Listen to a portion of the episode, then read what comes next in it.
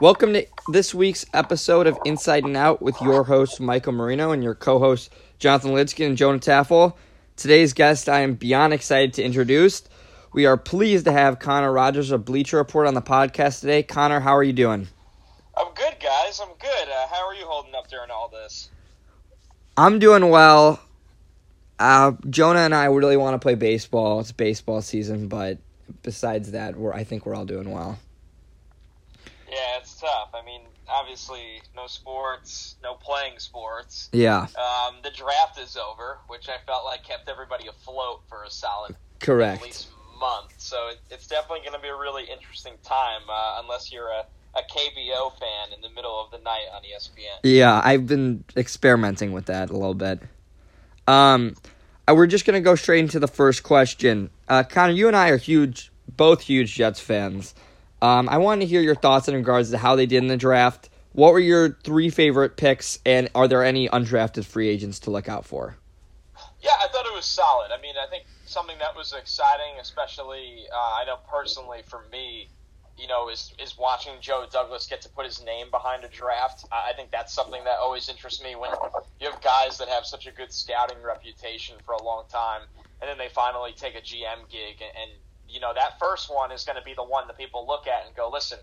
Oh, we don't know what he was necessarily responsible for in Philadelphia, Baltimore, Chicago, but now with the New York Jets, everybody is going to really associate these players that they took this year with Joe Douglas. And I think that's exciting. You can look for trends, you can look for things he did well, uh, things maybe that he struggled with in his first real draft. So eh, when I looked at this one, I thought overall they actually did a really good job. I think he's walking into a situation where, you know, the roster's not great.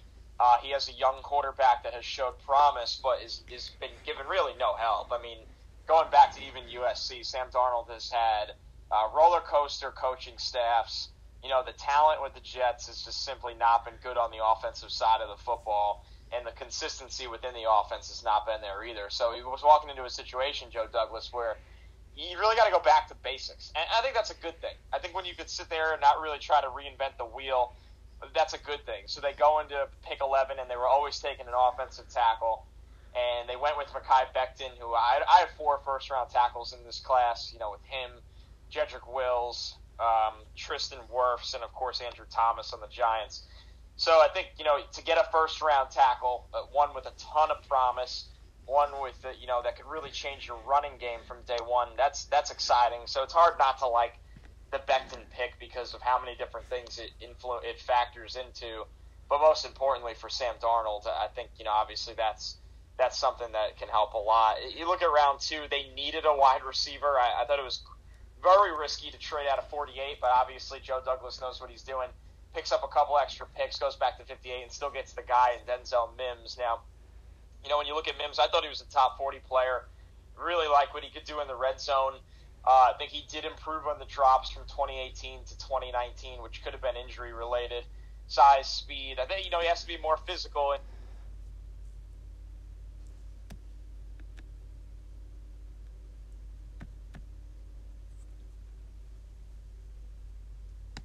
he's coming in, and you know he, he's going to be on the outside right away. Him and Breshad Perriman, and he's he's probably going to have a lot of attention, maybe even number one corners thrown his way. But you have to start somewhere. You know, there's no doubt about that. And then I look at a later pick that I really like was Bryce Hall. Uh, I think when you look at Bryce Hall, you know he fell because of injury. Uh, he fell because some evaluators think he's a scheme, you know, a scheme limited player to being a zone corner. I do think he needs help over the top. I've seen him get beat over the top, you know, plenty of times. But what he could do underneath, in press coverage, playing the ball, coming down and tackling, I mean, just great value in the fifth round. If even if you get Bryce Hall back to 85% this year from that fractured ankle, you know, that's a steal in the fifth round because I do think he has starting corner potential. Maybe not lockdown number one corner type potential, but a guy that can be your number two corner and your your guy on the outside, where you have Brian Poole here on the inside, you have a guy on the outside there that can, you know, kind of like Bless Austin came on late last year that can factor in. So I thought they did a lot of nice things. Uh, you know, there's a long, long way left to go for Joe Douglas. It's, it's not going to be one draft and the Jets start winning a lot of football games again. But I think he got them really in a promising direction. And if you come out of this draft with three starters and maybe another, uh, you know, a player that makes a can be a rotational guy, special teams guy. That's considered a really good draft. So a good start for Joe Douglas. Connor, I kind of want to talk about the Jets' schedule a little this year since the NFL schedule release was just last night. There's a couple games for me, uh, five actually, that I think are just complete toss-up games on their schedule. Um, the Patriots, the Colts, the Browns, the Cardinals, and the Broncos. Can you tell me how you think the, the Jets are going to fare against these teams this year? Yeah, I mean, when you look at it, you know, obviously they have the second hardest schedule in the NFL, and they are not going to be favored in, in many games. And I know some people will sit there and be like, well, will they be favored ever? And, you know, that's kind of crazy because a lot of things change, number one, week to week. Players get hurt, teams get hurt, teams go in the tank. It just happens. So, you know, it's not like that. I don't.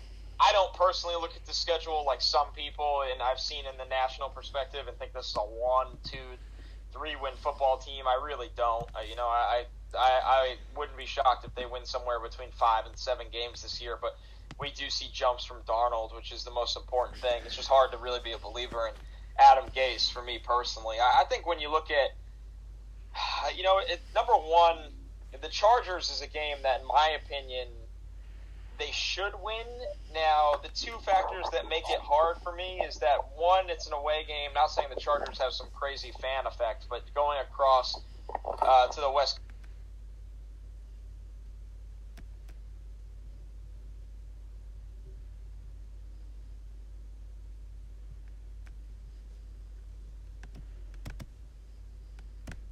is going to be starting still at that point of the season. I think in October 18th. I don't think we'll get a look at Justin Herbert till if we do later in the season. So I think when you look at that, it'll be kind of a boring game. The Chargers defense is really good. The Jets.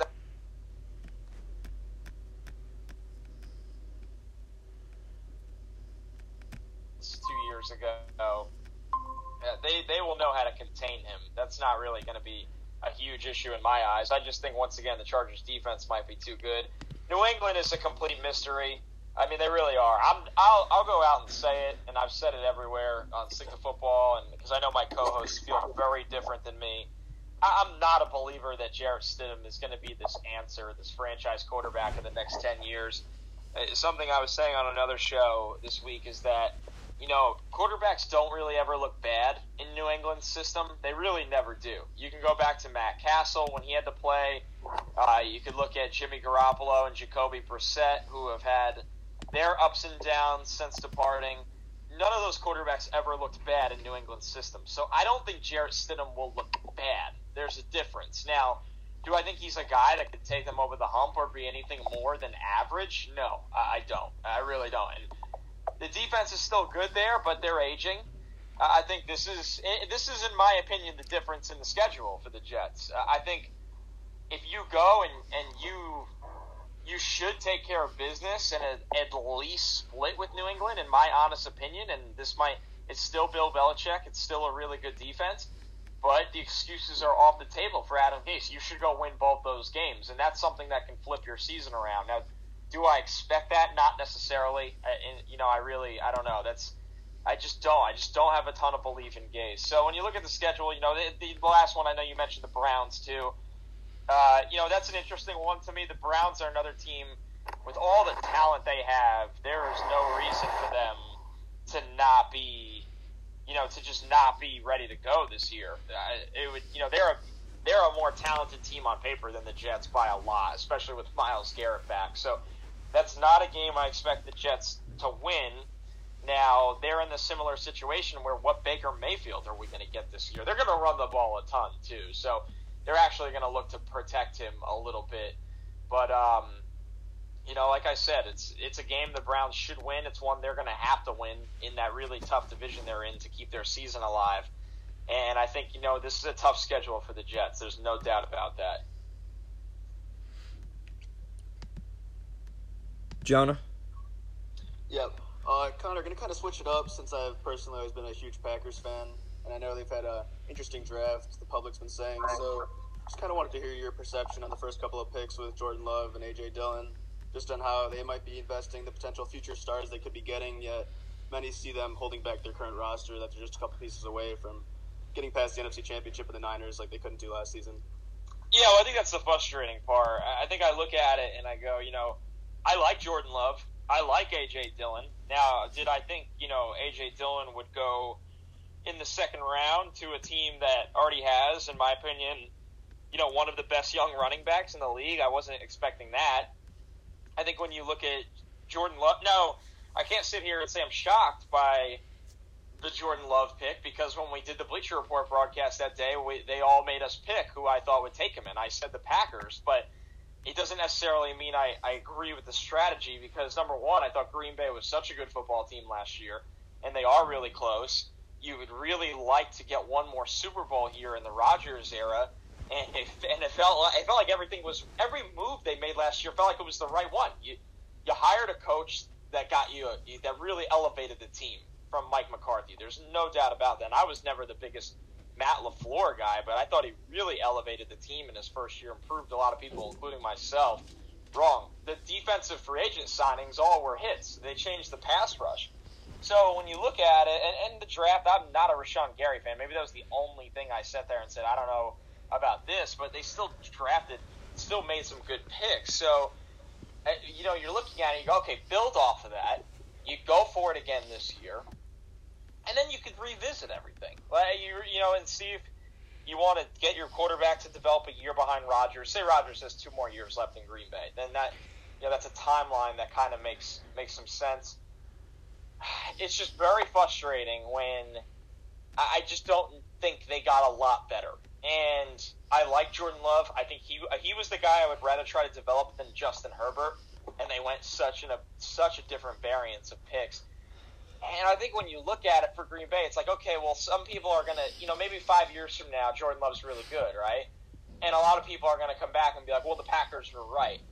And, and I don't really know if it's as simple, if it's as cut and dried as that, because I could sit here and tell you that I like Jordan Love, and I think Green Bay is a good spot for him to develop. And I could also sit here and tell you they didn't need to take a quarterback this year, that they could have got help. I think there's a couple things that frustrate me. One, you could still take Jordan Love there and you can rebound enough where you're trying to win still. And I don't think they made the right picks. The AJ Dillon's okay. Eh, you got to take a receiver there, or or really, there's a lot of different directions you could go. You could take another piece for the offensive line. You could draft for the defense. They lost a couple players in the front seven in free agency. Not that I think losing those guys to the Giants, like Blake Martinez, will make a drastic difference, but you still would like to replenish that unit. So I, I just look at it and go, man, DeGuara is one that I thought he went two or three rounds early than I than he should have. I, I just you know to get a fullback hybrid tight end, you can find those guys on day three. You really can, and in a draft where there's so much receiver talent, Davante Adams is phenomenal. I really like Allen Lazard. Oh, there's a ton of teams that went to this draft with two or three receivers and said, "Hey, we'll take another one. We'll take two more."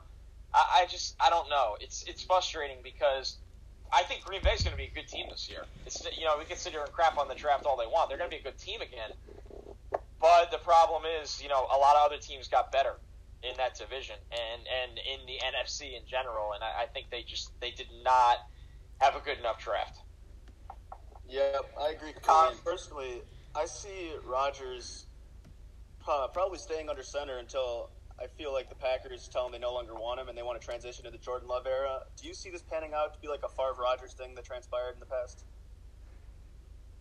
Yeah, I think I, I do. Now, what I wonder, and why this is a really good question, is do we live in the era of football anymore where players sit that long? Because I, I don't think so. I, I mean, when Pat Mahomes sat for a year, it was like jaw dropping to the world. It felt like because it's like, wow, they're really going to sit him a full year. Pat needed that year, and he'll be the first person to tell you that he needed that year. And Jordan Love needs that year right now. I, I don't think Jordan Love is ready uh, to play in meaningful games because it, it's once again it's the, the talent aligning with the brain and that's some you know those being off led to, and him trying to do too much in a season that the, his team around him was not very good led to a high turnover rate he, needs he needs the year. He needs to just you know acclimate to the NFL. There's a lot of different things that go with that, but I think when you look at it, he's going to get at least the year. Now, the thing that interests me the most, guys, and no one is talking about this, old quarterbacks, especially guys that like to play off script a lot. I mean, it feels like in the last year or two, Rodgers has solely played off script. I don't even think he wants to be a rhythm style, I'm going to run the offense and, and get the ball out kind of passer. And that's not criticism. That's just saying what it is because there's guys that succeed like that. Deshaun Watson is phenomenal at it. Uh, Mahomes is a guy that could do both, but you know some of his the plays that we all like to watch on Sports Center are are off script. Rodgers just loves to play off script.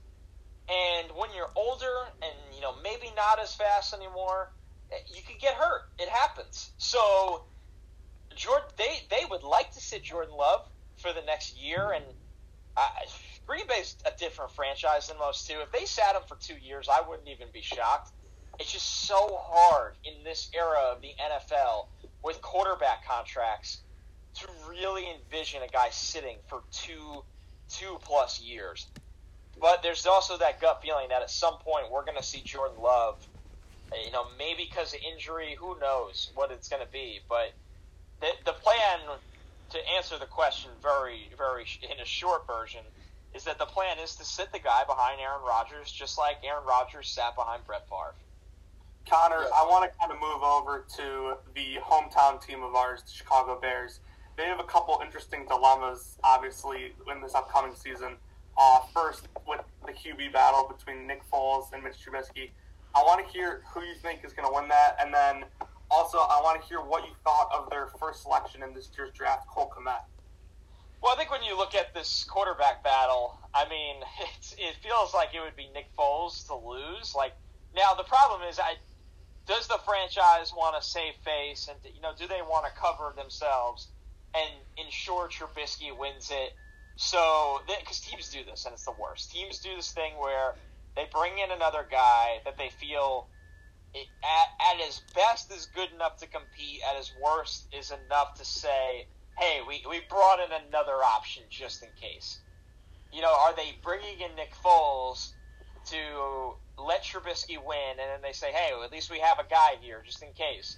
Or are they truly bringing in Nick Foles to win this team football games? That's what I'm wondering. Now, Nick Foles in Jacksonville, uh, this was not insanely hard to predict. In Jacksonville, did not look like the guy that was winning a Super Bowl for the Eagles. Now, in Chicago, I think we'll see something in the middle. I don't think we'll see the guy that couldn't even, you know, stay on the field in, in favor of Gardner Minshew. And I don't think we'll see the guy that was just playing out of his mind for the Eagles. I think we'll see something in the middle. And I think if you're a Bears fan, you probably sign up for that at this point, honestly. So I do think Foles will be the starter there. If he's not, it goes back to my earlier point that this was a sham. So that'll be interesting to keep an eye on. When you look at Cole Kmet, uh, one of the you know felt like one of the safer picks in, on day two of the draft. Good inline blocker, good seam target, big red zone target, soft hands. Um, you know, great athlete. Thought he was going to go play baseball and, and would have went professional professionally. I think if he he kept playing baseball at Notre Dame. So it, I like Cole Kmet. I just the thing that scares me with the Bears is I thought they needed another piece on the offensive line, and you know, taking Jaylon Johnson at 50, I like Jaylon Johnson. They needed an outside corner. I have no problem with that. Uh, Jaylon Johnson at that spot of the draft to me was only there because he tore his labrum. If he didn't have any, the injury, he probably would have went in the. I mean, he might have even went in the first round. You see guys like Damon Arnette and AJ Terrell go in the freaking top 20 of the draft. Jaylon Johnson had Jaylon Johnson had just as much talent as those guys. To make it clear, it's just it was an injury thing. So I I, I like Cole Kmet. I like Jaylon Johnson. I just wish the Bears once again, you know, to get the most out of Nick Foles. Let's not forget the offensive line he played behind in Philly, guys. I mean, just one of the best units in the NFL. So I think the Bears are. Uh, that's going to be an area of concern for me going into the year what I wanted to hear um, if you kind of had to order the NFC North, what do you think it's looking like win wise, and like what do the rankings look like? So I actually picked the Vikings, which is just absolutely diabolical. I feel like to pick them to a Kirk Cousins team to win a division. I almost hate myself that I did it. Um, now these change. You know, we've been we've been picking division winners on the draft grading shows, And I think when you when you get you know a full summer of research of going back and watching all the 2019 film and and then looking at the roster on paper, looking at the coaching adjustments, sometimes your opinions might change. We'll do the we'll pick every game. You know, probably that's like a usually a late July, early August kind of show. But on a whim right now, I think the Vikings and Packers make the playoffs, and I think you could really swap out who wins the division by a game or two. I think one. Here's my reason too: is that the Vikings did a really nice job replacing what they lost. Because that'll be the first question everyone asks. You go, how do you pick the Vikings? They lose Stefon Diggs. Uh, Xavier Rhodes is, you know, who was who was not good last year. Let's make that clear. It was not good last year. Is gone. Well, Justin Jefferson's a really good player, and Jeff Gladney is going to be a better player than what 2019 Xavier Rhodes was. So they drafted well. The big thing that no one's talking about that's going to make them really good next year is it's crazy to say, and it's not a it's not an insult to him, but with Kevin Stefanski gone, Gary Kubiak being the guy there is just a game changer. He is such a good offensive coach. Dalvin Cook is just, and it's no coincidence when Gary came into the mix to help Stefanski, Dalvin Cook started running wild.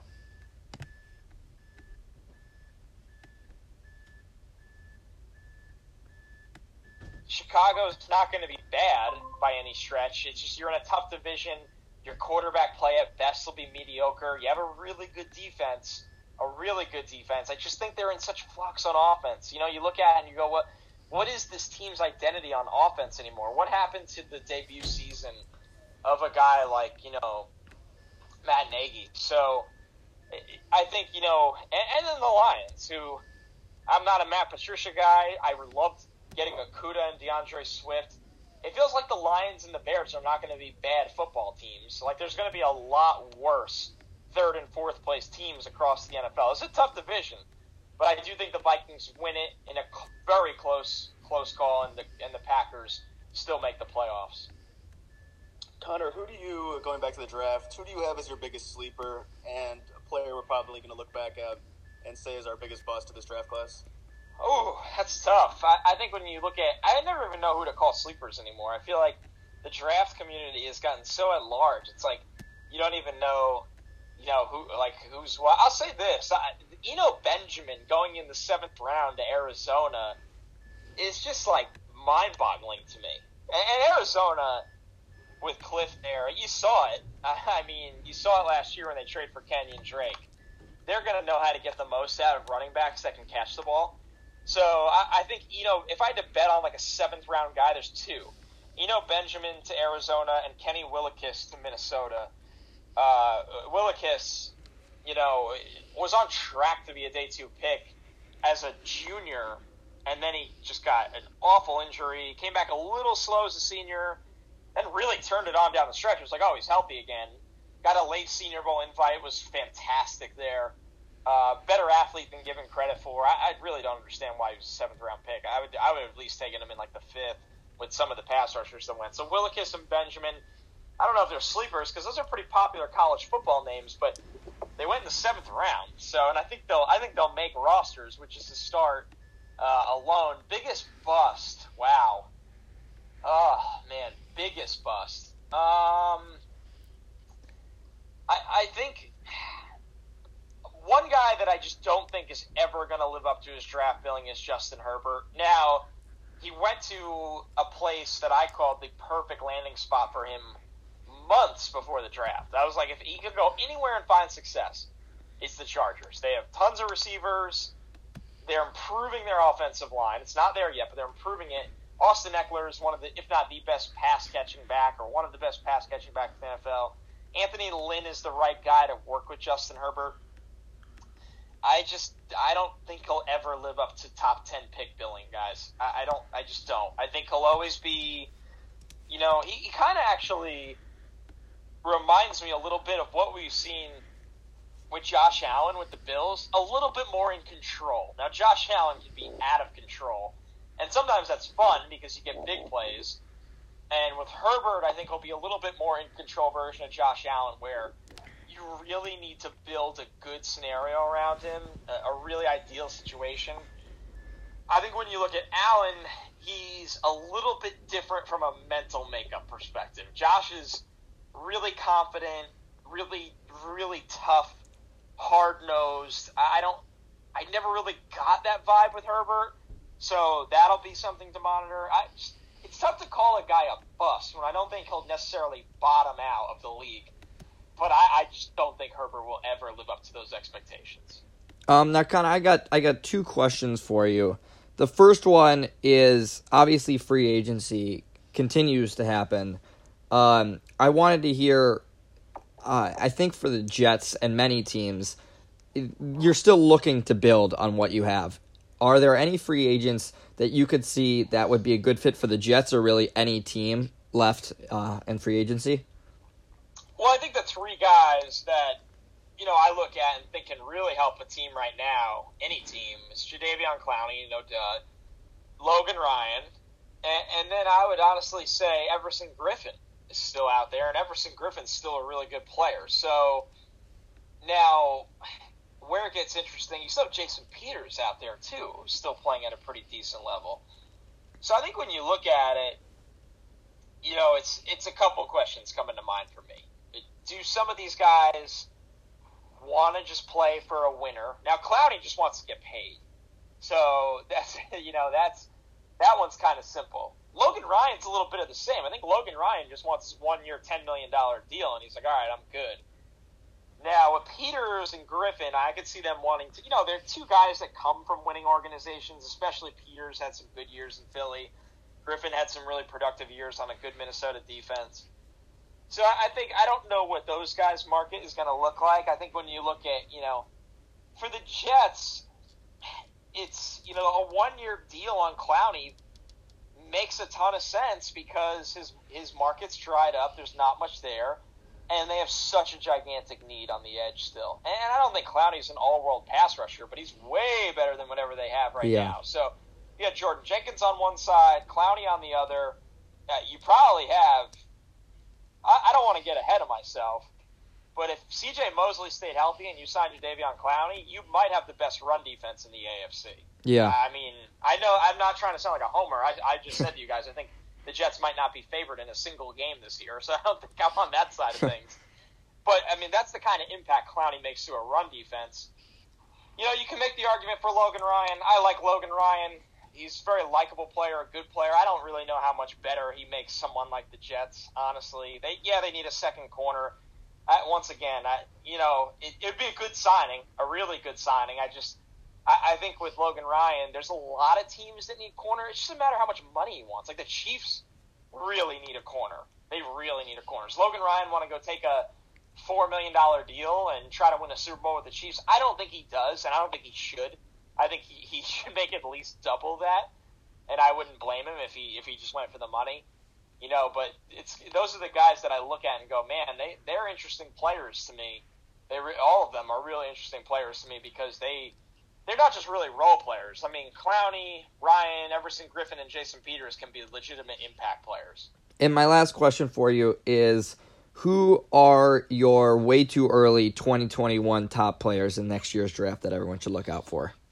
Yeah, I mean the two quarterbacks I've been looking at are Trevor Lawrence and Justin Fields. Super exciting young talents. They both move well, strong arms, playmakers. They can extend plays. I know everybody's hyping up Trey Lance by the hour.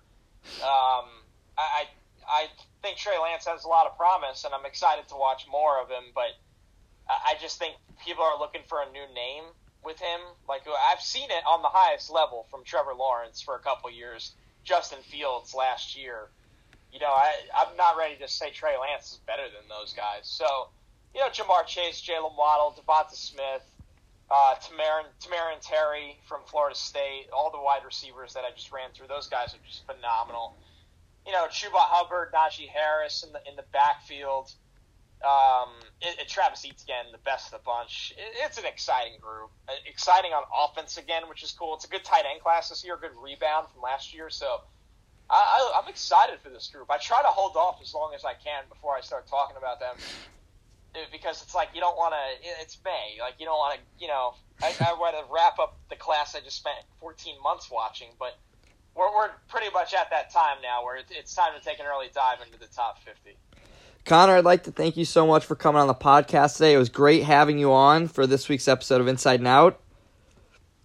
Um, for Oh, yep. For Connor Rogers, jo- Jonah Taffel, and Jonathan Lidskin, I'm Mike Marino, and thank you for listening.